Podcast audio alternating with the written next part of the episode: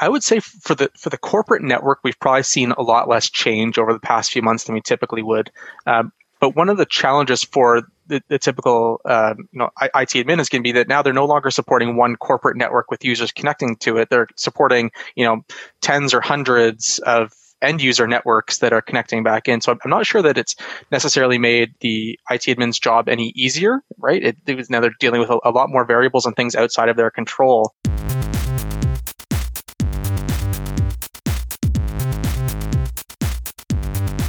Welcome to Evolve Radio, where we explore the evolution of business and technology. I'm your host, Todd Kane.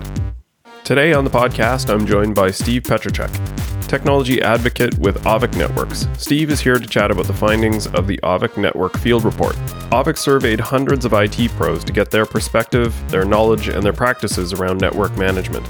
The report is an interesting mix of insights I've included a link to the full report in the show notes, so be sure to check that out. For now, enjoy my conversation with Steve as we discuss some of the insights from the report as well as some general discussion about network management.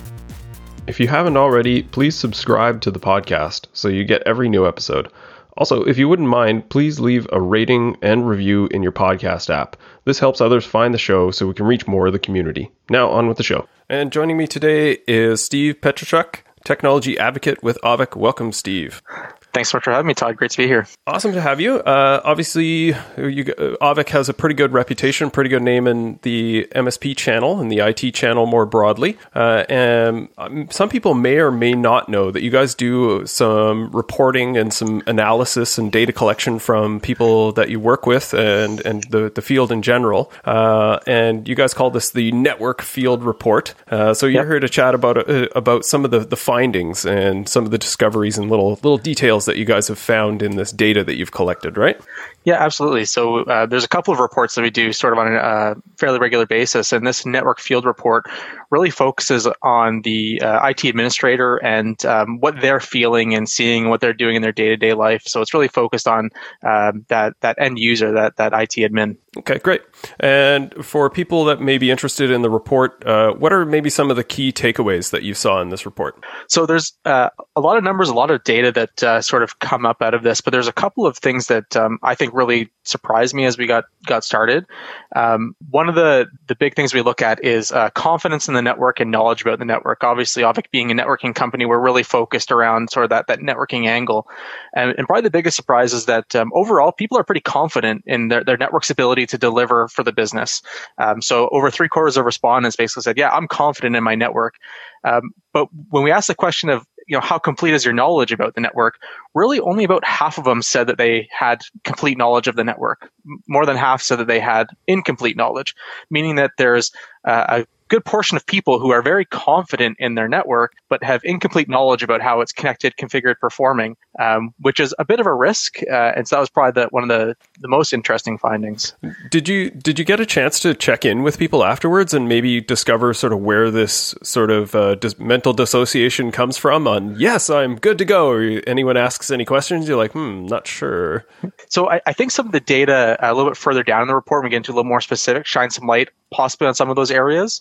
Um, but no, we didn't follow up directly with them to see what was it uh, that, that, sort of led them to answer that. Hmm. Do you think that that's uh, so? I, from my experience, I would think that maybe it's kind of one or two things. Uh, I think a lot of people tend to view networks too simplistically, and, and, I think this is actually maybe a bit where where Auvik can shine a bit. In in uh, if you just have kind of a flat network, there's a single switch and a firewall, then sure, there's probably not a ton that you necessarily need to know, even though there's probably a lot of uh, interesting tidbits in the switch. But the more complicated the network gets, I often don't find that people scale the relevant understanding of that complexity and sort of the mishaps and misconfigurations that can happen in a more complex network. Would you suspect it's kind of a ignorance is bliss type situation? I would definitely say that yeah, the ignorance is bliss has definitely a big portion of it. I, would say a, a lot of it as well. Um, you know, don't want to jump to the, the COVID stuff too quickly, but there's also like a, this whole function of if it's um, if it's been working for a number of months and I'm you know automatically more confident about it. And as we've seen a lot of transitions this year, our use of the network has changed, uh, and so you know uh, how it's changed and how that has affected our, our confidence. I think we might be starting to make some connections there, but because we're not using the networks the same way, they may be up more, be available more. We don't have as many networking issues because the way that we're connecting to them has changed. I definitely think that that has led to a bit of the increase in confidence. Hmm, interesting. Okay. Um, so you mentioned uh, COVID, and you know the pa- you're right. The pandemic has drastically changed how, especially corporate environments, are used. A lot more external connections versus internal connections, and it was probably the sort of the flip side of that before. Did you get any yep. other sort of insights around uh, how managing a network is changing through the pandemic? So one of the uh, big differences between the um, the last time we did this uh, this report and now uh, was in the percentage of time that uh, IT admins are spending implementing and researching new systems as opposed to maintaining existing ones. And I, I think that that in itself is uh, probably a result of the digital transformation that we've been forced into this year, right? So previously it was somewhere in the 35 to 40% of the time was spent doing this, researching and implementing new systems. And now it's up to nearly 60%. So we've all been sort of forced to shift what we're doing day to day away from, um, you know, the maintaining of the existing systems to now enabling the business in sort of this new COVID world. And I think that's uh, we, have seen that shift as well as uh, as we started to um, you know, as we transitioned this work from home. Right, it's new systems to support that that infrastructure. Hmm. Okay, yeah. uh, and any sort of general other blind spots maybe that that were, the data gave you guys some insight on or feedback from from the people uh, conducting the report? Yeah, so the the other I would say uh, big things that sort of shine out uh, the, the, results we sort of see. One is that um, only about a third of organizations are backing up their network device configs on sort of a daily or weekly basis. Um, but the changes are occurring on that sort of frequency. So we're getting, you know, more regular updates to network devices, you know, tweaks to firewall policies, maybe firmware updates, all those kind of things are happening on a more regular basis uh, compared to previous years. But the um, the rate of backing up those network configurations isn't sort of keeping pace. So there might be a little bit of a, a disconnect between how often we should be backing up network devices as well, along with how often they're changing, um, and what is that acceptable window, right? How is it okay that we, you know, change it maybe daily or weekly, but only back it up once a month. Um, so that might be one, uh, I would say, blind spot that's sort of been uncovered. Um, another one is uh, that about half of the respondents to the survey indicated they spent uh, a lot of time on projects that they hate or tolerate. so the hate is a pretty strong word for, for a project. Um, tolerate a little bit less so. Uh, but it, it, it, was disappointing to see that the percentage of time that, that IT pros are spending doing things that they don't actually enjoy doing, right? I mean, most of us got into the technology field because we we like technology, and if we're spending you know half of our time doing things that we don't uh, enjoy doing, that's you know going to over time lead to, I guess, a little bit more job dissatisfaction. So I would say those the one and two almost go together, right? Like documentation and uh, sort of the preparation of the environment is is usually not an area that people get up in the morning and go, "Woo, it's an awesome day! I'm going to start documenting everything." Uh, despite the fact that everyone recognizes the necessity of it, I, I, I think that that probably sort of uh, is a correlation to those events not necessarily happening happening unless there's direction or some type of uh, systemized approach to that. Um, I, I know, like, uh, not to necessarily get get into the product details per se, but uh, this is this is an area where there are tools like Auvik and others that can automate this function for you, right? It, I, I, I, suppose you guys would be fans of automating the the erroneous work and, and the detailed work, sure. uh, so that someone else doesn't have to be relied on to do the boring work, right? Exactly, right. So the idea is, you know, we uh, we want to take activities that that can be automated and, and do that.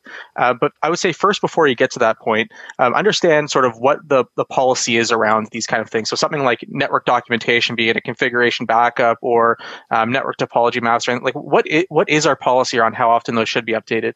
Do they need to be up to date to the minute? You know, for some businesses, maybe yes, there's a, a regulatory compliance that they might have to be. Uh, for many others, it's you know sort of a, a best practice to have it updated on a you know weekly, monthly, quarterly basis. So having a policy around that is, is the sort of the first component, right? How often do we need this updated? Um, and then I would start to look at, uh, well, how are we going to make sure that that policy is met? Is it a manual process? And again, for some businesses, that's going to be okay. We have the people capacity, or um, you know, it's something that I maybe there is someone out there that enjoys doing that. So it's something I really enjoy doing. So I, you know, I, will go ahead and do that manually. Um, but if we don't have um, if we don't have capacity and we have a requirement to do it on a you know have it fairly updated and do it on a regular basis, then we should definitely look at automating those things that are sort of the the repetitive tasks if it, if it can be. Um, I would first say you know take a look and understand what tools you already have in your tool set um, before you start to look for other ones, right? Uh, so you know don't want to dive too down into, the, into this technology. But if I have something that is um, already backing up my network configs on a monthly basis, can I tune that to you know up to a weekly or daily or whatever it needs to be? Um, I don't necessarily have to you know go look for a new solution right away. Yeah, the other one you mentioned as well is worth highlighting is uh, some in some places this is actually a requirement, right? So if you're doing SOC certification or you're under HIPAA or the, any of those other type of regulatory requirements, uh, there needs to be some type of change log and hopefully a backup of of those changes that are happening to pretty much anything in the environment, especially something like a firewall and certainly probably a switch as well. So that's an important point to keep in mind as well. Yep, exactly. And it, so if it's um, regulated again, you know, so you need to do it. If, if, it's not, there's probably a best practice dictating that you should do it. Uh, it becomes a little more optional at that point. But I would say we've all been in one of those spots where um, we wish that we had the backup or we wish that we had the documentation. Um, I go through that on a daily basis uh, for other, you know, internal processes and stuff. I wish someone had documented this for me. Um, so sometimes it's better just get in front of that and you know invest the time up front. Yeah, definitely. So sorry, I derailed you on some of the uh, the the blind spots. You got a couple of others as well. Uh, there's uh, definitely a few other things in there. I would say um, if we jump back to, to some of the data, there's a lot of things that um, we've actually seen some improvements in over the past couple years. Some things that we've seen uh, a little bit bit of decrease. Um, one thing that I, I did want to um, bring up at, at, some point was sort of the change in um, or sort of some of the delighters in, in this uh, report, if you will. So rather than looking at uh, all the negatives, because we sort of talked about some of the negatives so far, let's if we sort of should focus and look at one of the positives, and that is in the um, typical IT work week and the productivity of most uh, um, IT admins over this period of time. So just to sort of uh, start that conversation, what we've basically seen from our side is that uh, there is a been a decrease in the number of IT admins working over 50 hours a week which uh, if you're listening to this and that's a surprise for you and you're going, I'm still working more than 50.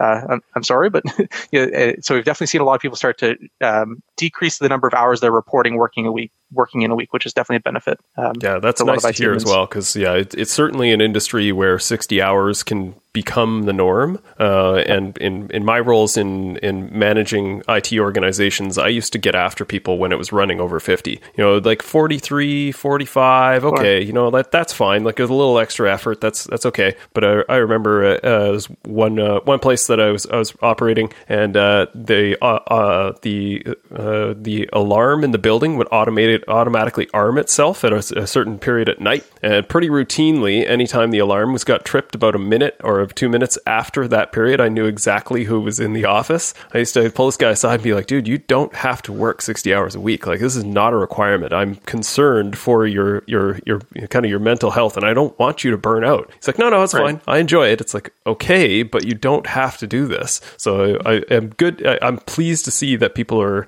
sort of uh, working on striking a bit of a balance in their life there. Yep. Yeah. Obviously, our, our nature was to dig a little bit deeper to try to understand why that occurred, mm-hmm. right? Like why why are we starting to see that decrease? And uh, I don't want to you know, say there's a hundred percent link, but what we're sort of looking at is that there's been um, an, an increase in the uh, percentage of time that IT pros are devoting to more proactive tasks rather than reactive tasks. And I think that has a, a a large portion to do like that, that, that's a big contributor to to this change. Um, as we are getting more proactive there are less fires that we have to fight. And it's often the firefighting that takes us into the you know hours of the evening morning next day um, trying to resolve those user user issues. So having some um, some ability to, to be a little bit more proactive, I think is helping us reduce those work weeks overall. You kind of spoke about uh, the pol- having policies in place, and I think that's a, a, really good suggestion because sort of the best way to organize yourself and make sure that these things are being done in some routine fashion is to set an expectation of of really uh, what people could and should be doing within the environment around documentation, around proactive management, those types of things. Uh, are there any other sort of major points, either from the report or just generally in your experience? That you would suggest are things that people should do as best practices as it relates to network management? Yeah, absolutely. So I, I would say that um, this becomes a little bit of a uh, a collaborative function of both the IT admin, the security team. If your business is mature enough to have like a business continuity team, you know, you guys are all going to sort of have inputs onto what types of things should be done uh, to make sure that the network is always up and available and you know redundant and secure. So um, I would say collect some input from those other teams as well, who will start to have some best practices. Um, you know, you know, we talked about policies for things like configuration backups and um, you know network topology mapping, but you'll probably also have policies around uh, how often firmware should be updated. You know, you might have like a, an n minus one for you know you, you must be up to date to the n minus one revision. Um, and so you'll want to take a look at uh, some of those policies as well. Um, yeah, I would say that's probably the big ones. Yeah, that's one uh, actually that I think doesn't really kind of get enough attention or uh, uh, doesn't get as much focus. I, I, find a lot of organizations tend to do uh, firmware updates um, on an infrequent basis. They kind of view it as if it's not broken, then maybe the firmware isn't the issue, and I feel like I'm more likely to introduce a problem uh, by or brick something. Uh, you know, I don't think right. that that's an issue anymore, but kind of as uh, the so the older guard in the IT industry can remember BIOS updates and sweaty palms trying to update things and fearing that it may not come back up. And I don't think that that those are concerns that people should have anymore. Uh, but you know that uh, it's usually what you suggest and from a troubleshooting perspective. If you call a vendor for support, the first thing they're going to ask you is, "Are you on the current version?" So that n minus one certainly makes that that that easier, uh, and I think that's a, a, good suggestion for sure. You sort of reminded me of, of um, you know, there's, and there's still some uh, people have this mentality that uh, proud of the uptime on a switch or proud of the uptime on a firewall, and uh, yes, uh, from a, an uptime and availability, that's a great metric to look at. But it also, you know, our, many security teams will look at that and say, "Well, you mean that device hasn't been updated in you know two years, three years? Whoa, right?" And so that that uh, you know, becomes a little bit of a concern at that point. Yeah, that's a really good perspective. Like that's that's often kind of those bellwethers that you can use around infrastructure health. Like, okay, we've got a server that's been up for a year and a half. Like you said, sounds good, but actually not good, right? Not, Same thing yep, applies exactly. for the network infrastructure. Yeah, that's a really good point. Planned downtime is okay. It's when it becomes unplanned that becomes in, in that reactive firefighting mode where that's uh yeah exactly. challenge. Yeah, yeah, it's a it's a specific call out. That's a that's a, a good one for sure. Uh, so yeah. how how often do you guys do this report? It's not annually, right? That's right. So the last time we did this report was actually back in 2015. So there's been a number of years since that was uh, last done. Now moving, you know, out into the next couple of years, I'm I'm not sure whether the plan is to do an, another one this year and the year after, but I think it'd be interesting to start to see some of these trends. Um, one interesting question that sort of you know came up out of all of this is you know we've seen a lot of improvements, but can all these metrics continue to improve, right? Like, are we going to see the work week continue to go down, or have we started to stagnate in some of these? And uh, I, I think the jury is still out a little bit on that. Um, I think you know there's still more gains to see in our confidence in the network. I think there's still more gains um, to see in our knowledge of the network. Right, we're always going to improve those things. Um, but there's going to be a diminishing return at some point, right? Like we're never going to be, you know, 100% proactive. There's only so many guardrails that you can put in front of your users. They're still going to find a way to do something wrong and bring something down, or there's still going to be, you know, an event that's outside of your control. Um, so I think, you know, we'll still continue to see gains in a lot of these areas. Um, and, you know, I hope that we at least, uh, you know, don't go backwards. I think if we, if we stop trying to improve, like stop trying to be more proactive, um, you know, don't invest the time in additional visibility, additional knowledge of the network, additional documentation now, that we'll actually see some of these metrics start to go back to previous levels where we'll start to see us become more reactive. You know, we've gotten to a good point now. How do we maintain? It's again by continuing to march forward, right? Keep going instead of, you know, stopping and, and, uh, enjoying the spot that we're in.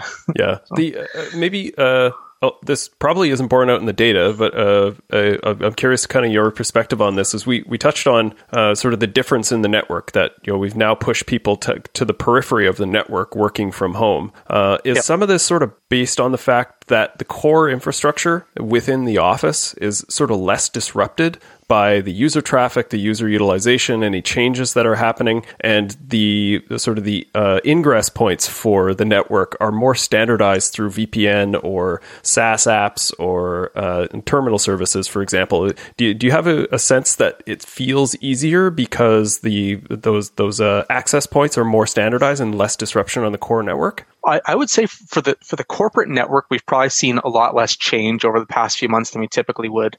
Um, but one of the challenges for the, the typical um, you know IT admin is going to be that now they're no longer supporting one corporate network with users connecting to it. They're supporting you know tens or hundreds of end user networks that are connecting back in. So I'm not sure that it's necessarily made the IT admin's job any easier, right? It, it was now they're dealing with a, a, lot more variables and things outside of their control.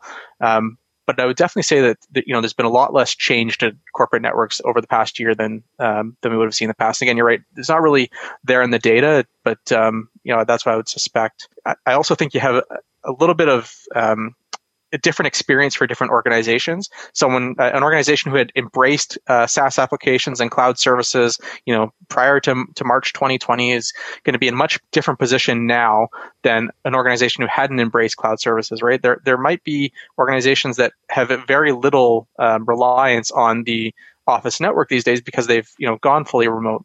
Um, you also have organizations that are still in the office, right, for for certain essential services that still need to show up. They still have to have this network up and operational.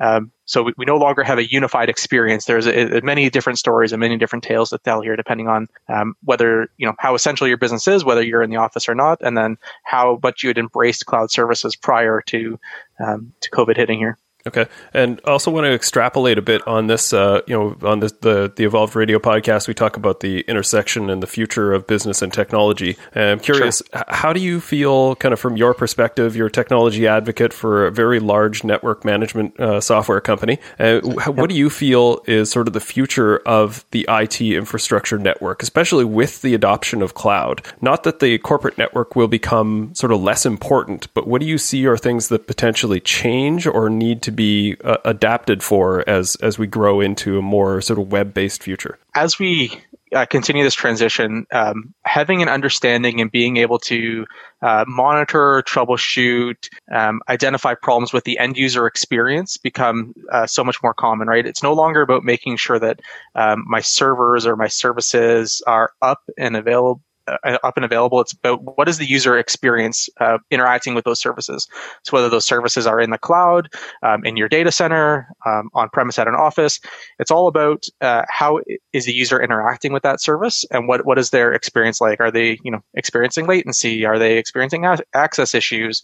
Um, and how to uh, enable us to get in front of those uh, to identify it before the user reports it you know self remediate maybe one day right? Uh, but be able to um, identify again more user experience issues rather than issues with you know the hardware on you know wherever that hardware may be. Yeah, no, I think that's a great answer. I, I like that. I think that's uh, that's right on. So, uh, any anything that I haven't asked you? Any uh, uh, things that, that we should touch on, either from the report or from your your experience? Yeah, I mean, I mean, one thing that um, we've used the word blind spot a couple of times as we're talking here, and I'm not sure that we ever really define what that is, and so it might be worth uh, just chatting for a second on why why we use the term blind spot and why we went with that in this uh, report. Um, and really, you know, for me, that was um, identifying areas of risk, right? Gaps between best practices and reality, or gaps between, you know, what um, you expect to see and what's actually happening. Um, very similar to that that blind spot in a car, right? Um, and so, as much as you can eliminate and you know put in quick checks, you know, quick blind spot checks to make sure that you're um, identifying where those risks are. Uh, it's all about uh, sort of just taking a step back and looking around you, which I don't know that we always, as IT admins, have time to do. Right, we're always um, in the weeds, fighting fires, you know, or pedals to the metal to try to get new projects implemented. Um, we need, but we need to make sure that we're always sort of looking over our shoulder and checking those blind spots for for those best practices. So shouldn't yeah. always be go go go. Yeah, I think that's a really important point, uh, especially with how quickly the the industry changes. And you should definitely be kind of you know obviously listening to podcasts and going to industry events and and trying to collect as much knowledge as you can because it's a, it's a really important point. The the unknown unknowns, as the as the the expression goes, right? Uh, you can't yep. correct or defend against something that you've never really considered. So that that uh, expansion of your knowledge and understanding of what are the areas that could be a risk is really really important. Yeah, good point. Yep.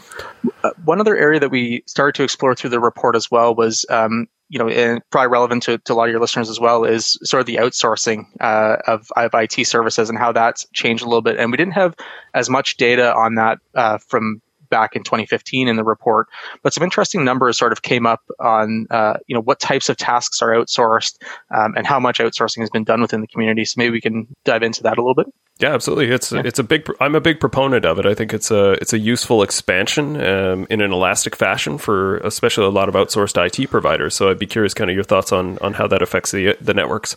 Yeah, I, I mean, so so a couple data points. If we we uh, broke the data down by organizational size as well, um, and so one of the things we looked at are organizations that were sort of in the 200 to 1,000 user range, and then 1,000 users and up.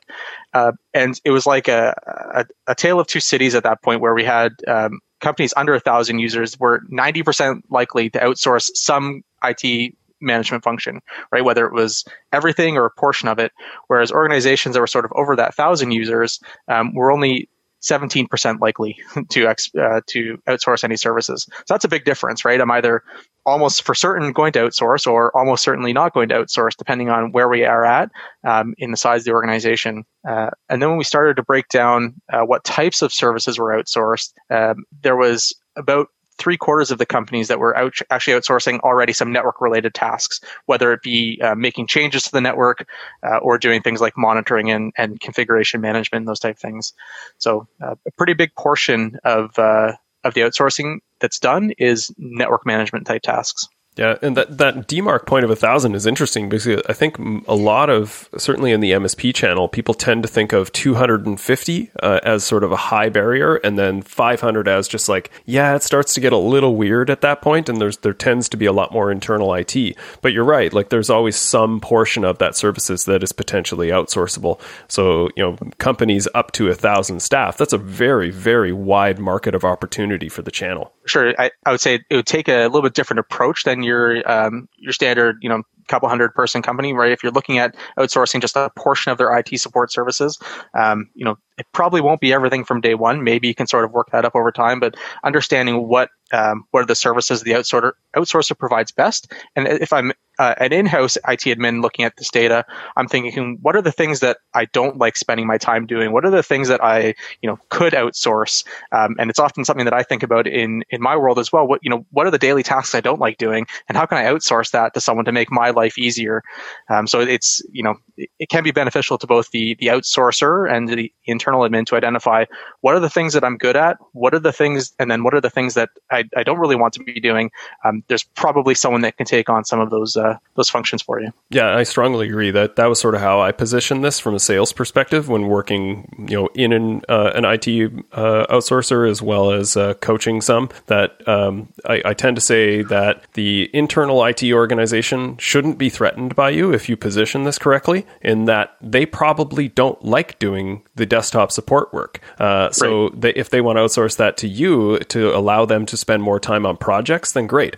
Or the inverse, that they they're good with the client service end of things. They're going to do the desktop, but they don't necessarily have the tier three, tier four architectural skills that you potentially bring. So you can do the projects while they focus on the support. So it's largely just a division of duties, and everyone ends up happy because I always say like the the internal IT can usually only do one of them well, right? They're too busy with yep. projects to great, give great customer service and great support to the users, or they're too busy with customer service and support to do the proactive and the project uh, uh, uh, activities that they know are necessary. So I agree. There's there's a strong case for both parties working within that hybrid IT environment, right? Right. Absolutely.